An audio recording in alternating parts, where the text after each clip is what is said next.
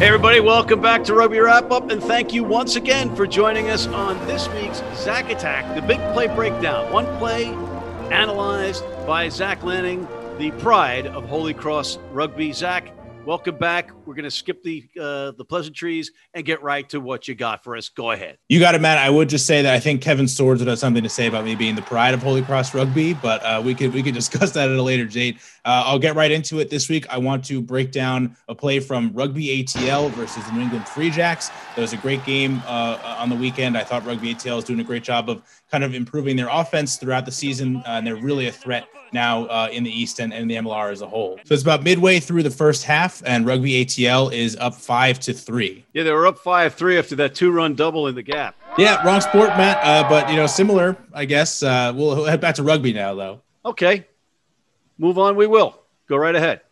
right, you got it, Matt. Uh, so as I was saying, Rugby ATL was in the lead at this point. Uh, and I also wanted to note for this game, Rugby ATL was dominating the territory battle, which is something they did all game, ending with a 58% to 42% advantage over the Free Jacks in that category. The set piece was another area of dominance for the Rattlers, Matt. They won 11 of their own lineouts while stealing seven, seven from New England. Uh, and it certainly didn't help that the Free Jacks had some issues with their throw ins, especially to the back of the line out.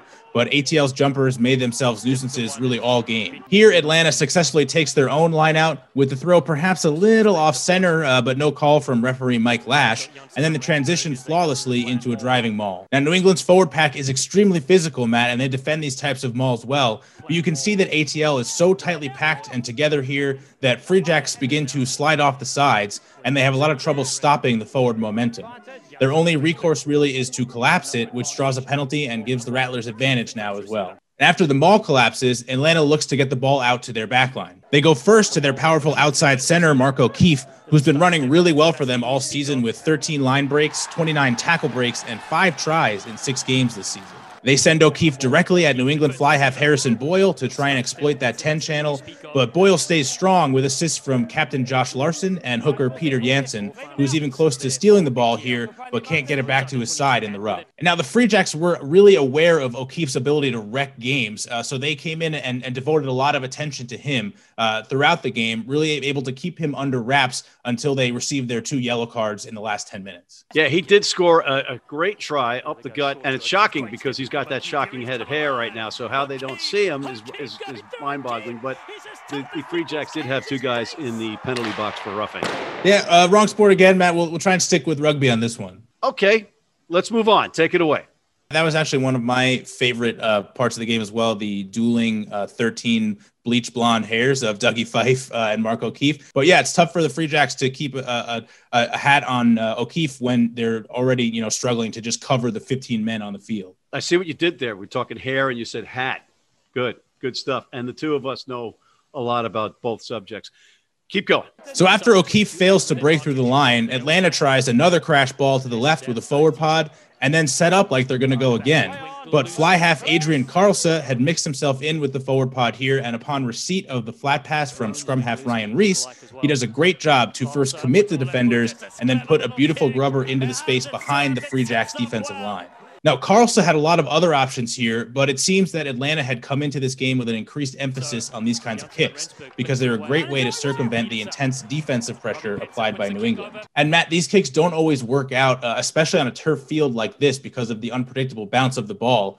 But the fact that they had a penalty advantage here, meaning they would retain possession regardless, combined with the fact that they have a lot of time to obviously practice these kicks on their home turf, made this the right decision for Carlson in the moment. Is it regardless or irregardless, Holy Cross? Uh, that would be regardless. Irregardless, Matt. In fact, not in, a word in the English language. So. You are you are good. You just got more attractive to me than you've ever been, and that's hard to do. Continue. And as I said, this decision paid off with uh, winger Tirangatira Waitokia chasing it down and expertly leaping away from the defenders to touch the ball down cleanly.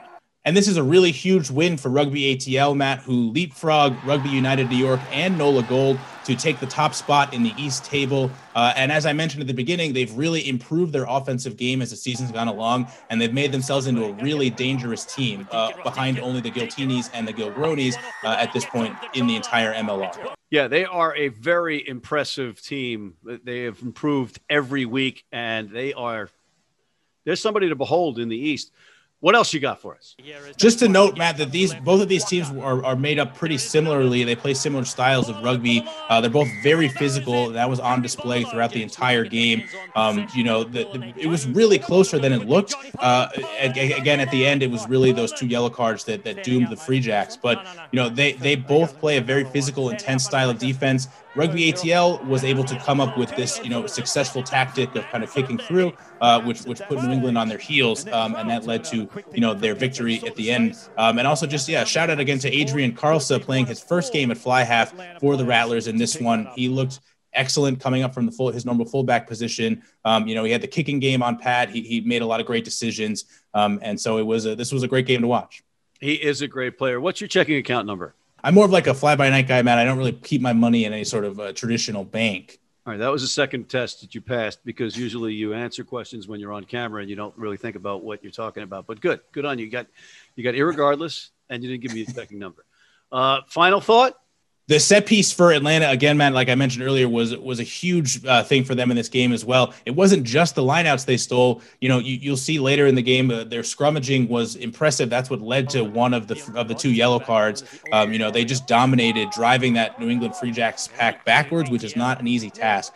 So you know, if, if they continue to keep up this set piece dominance with dangerous runners in in the center line uh, like Petzer and O'Keefe um, you know, a lot of playmaking ability on the wings and a fly half. Again, they're going to be a really dangerous team going forward. And Petzer's tactical kicking in this match was a key component to the victory too.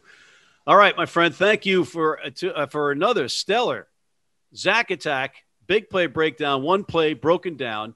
And thank you for tuning in, ladies and gentlemen. And please come back next week. But in the meantime, check out our other segments, including our Major League Rugby show our global rugby recap. What are the odds? Our Major League Rugby sports bet show with the Philly Godfather, John Bradshaw Layfield, the WWE legend, and Gifty Bailu, martial law. And please sign up for our American Red Cross Rugby Wrap Up Blood Donor Team.